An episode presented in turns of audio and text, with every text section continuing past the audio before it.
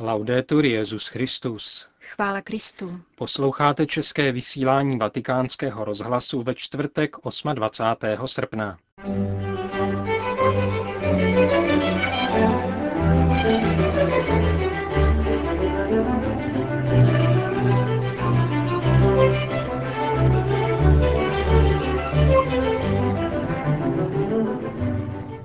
Byl zveřejněn program papežovy pětní vzpomínky na oběti první světové války. Větnamský arcibiskup obdivuje vitalitu korejské církve. A na závěr se v rozhovoru s otcem Štefanem Hornem vrátíme k letošnímu setkání bývalých studentů Josefa Ratzingera. Dnešním pořadem vás provázejí a hezký poslech přejí Jen Gruberová a Petr Havlíček.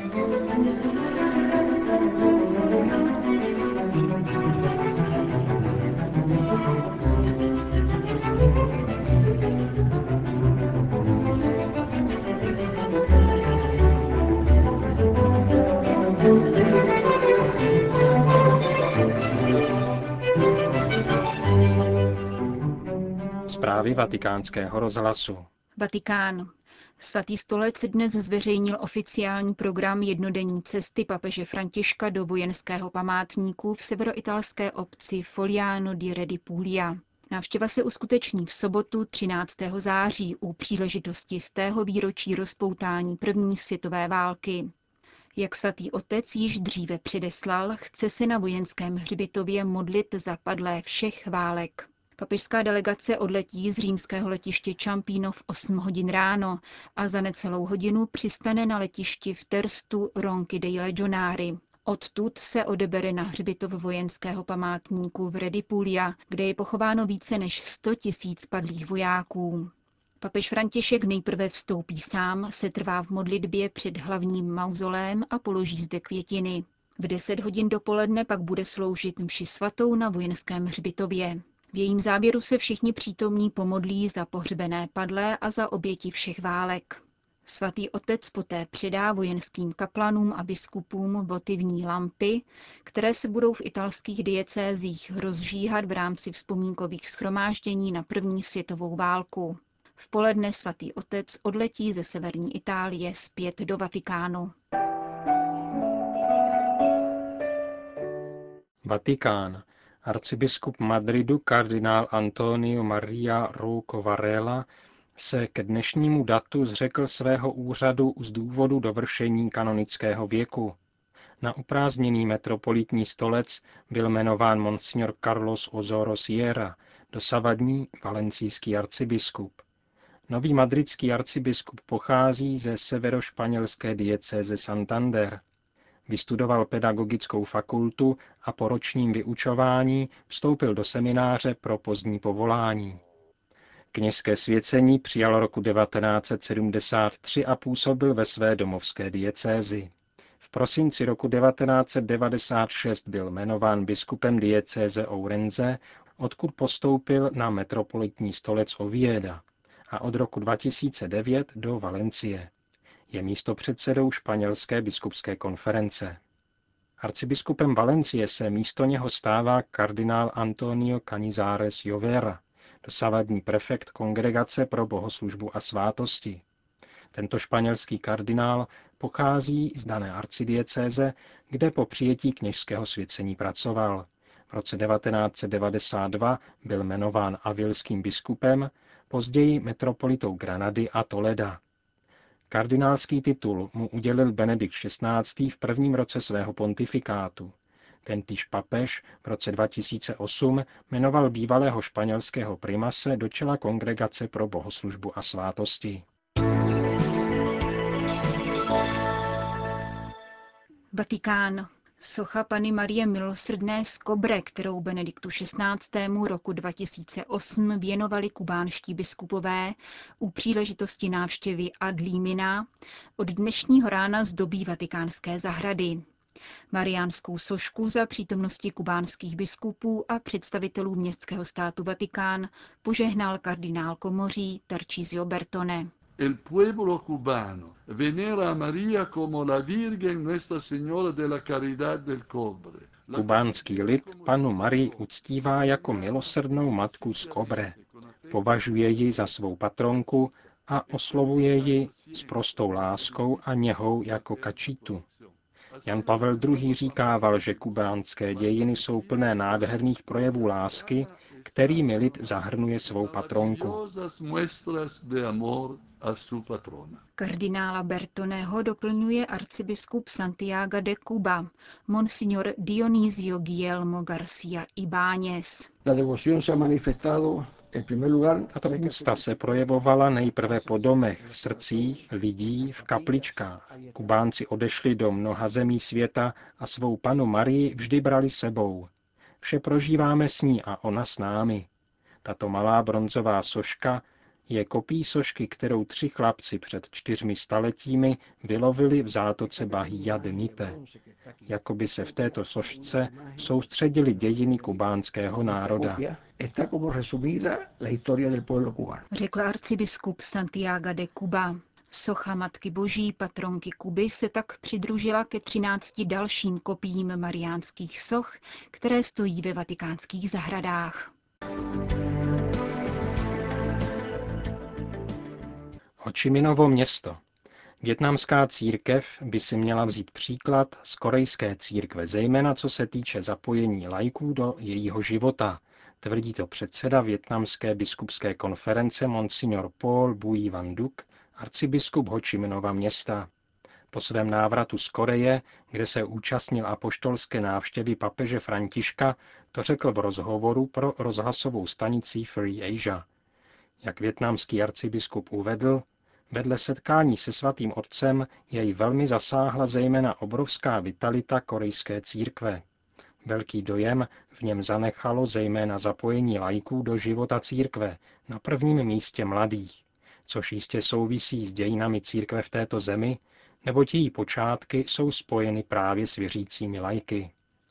Ve Větnamu naopak vnímá, že v církvi ještě přetrvávají některé formy klerikalismu.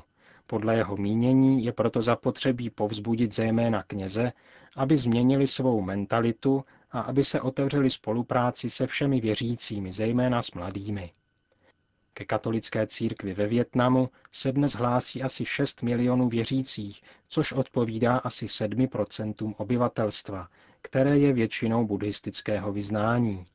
Navzdory velkému rozkvětu povolání ke kněžství a k řeholnímu životu pociťuje církev ještě určitý nedostatek kněží, zejména na severu země. Alespoň z části jejich činnost doplňují lajci, organizovaní v církevních združeních nebo hnutích.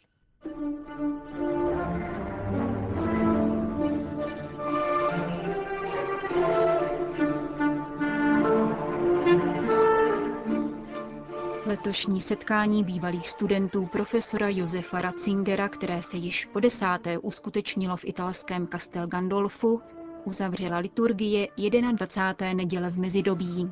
Ve Vatikánu ji spolu se svými žáky slavil Benedikt XVI. Německá redaktorka vatikánského rozhlasu požádala mluvčího tzv. Schulterkreisu otce Štefana Horna o krátké schrnutí jejich studijního semináře. Ich möchte zunächst uh, natürlich das uh, nennen, was uns Nejprve se musím zmínit o tom, co je nám dosud za těžko. Benedikt XVI. se nemohl účastnit naší teologické debaty, což nám velmi chybí. Letos nemohl přijet ani kardinál Schönborn. O to významnější byla tedy přítomnost kardinála Kurta Kocha, který duchovně a teologicky doprovází nový Schillerkreis. Měli jsme rovněž velice dobrého přednášejícího Karl Heinze Menkeho, který promluvil o teologii kříže, tedy jednak o kříži, kterým Bůh zjevuje sám sebe, a jednak o celé události ukřižování, která má jako střed světových dějin význam pro každého člověka. Pojednal tedy významné téma, které se týká jádra naší víry. Profesor Menke mluvil spíše v linii Hanse Urse von Baltazar, tedy o kříži jako v pravdě dějiné události.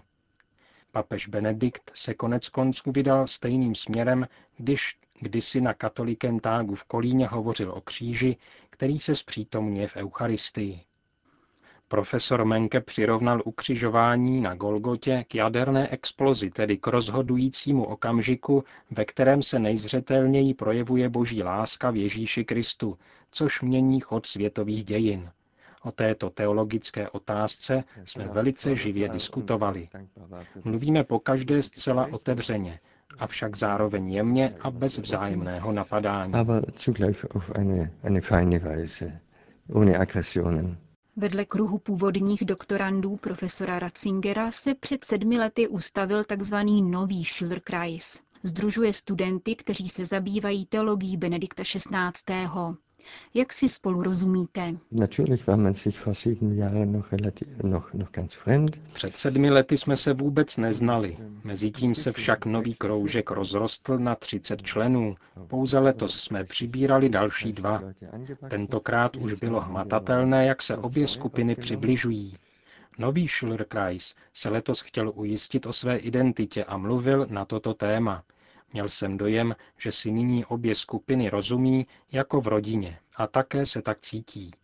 Také svatý otec vnímal svůj Schillerkreis jako rodinu a nyní se tato rodina rozšiřuje. Celá řada důležitých členů původního studijního kruhu se už ze zdravotních důvodů nemohla zúčastnit a proto je mladý dorost o to důležitější. Duchovním vyvrcholením vašeho setkání byla nedělní liturgie s emeritním papežem ve vatikánském kostele při bývalé německé koleji Campo Santo Teutonico. Kardinál Ratzinger tu sloužíval mši svatou každý týden, když byl prefektem kongregace pro nauku víry. Jaká byla tato eucharistická slavnost s emeritním papežem? Byla nádherná.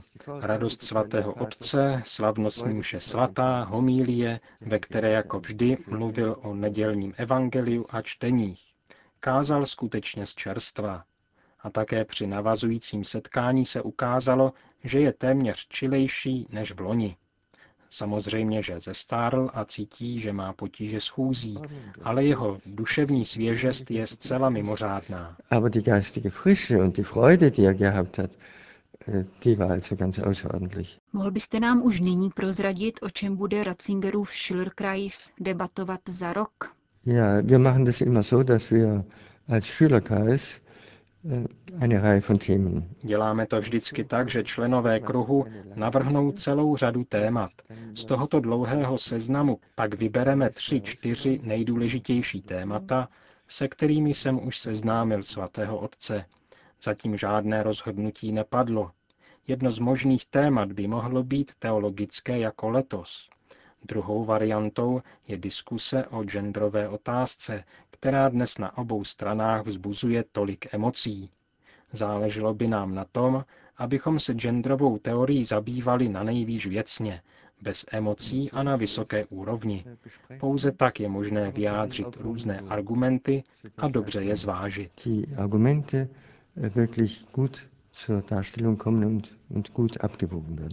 Uzavírá pro německou redakci vatikánského rozhlasu otec Stefan Horn, emeritní profesor fundamentální teologie a ředitel Mnichovské nadace Josefa Ratzingera Benedikta XVI.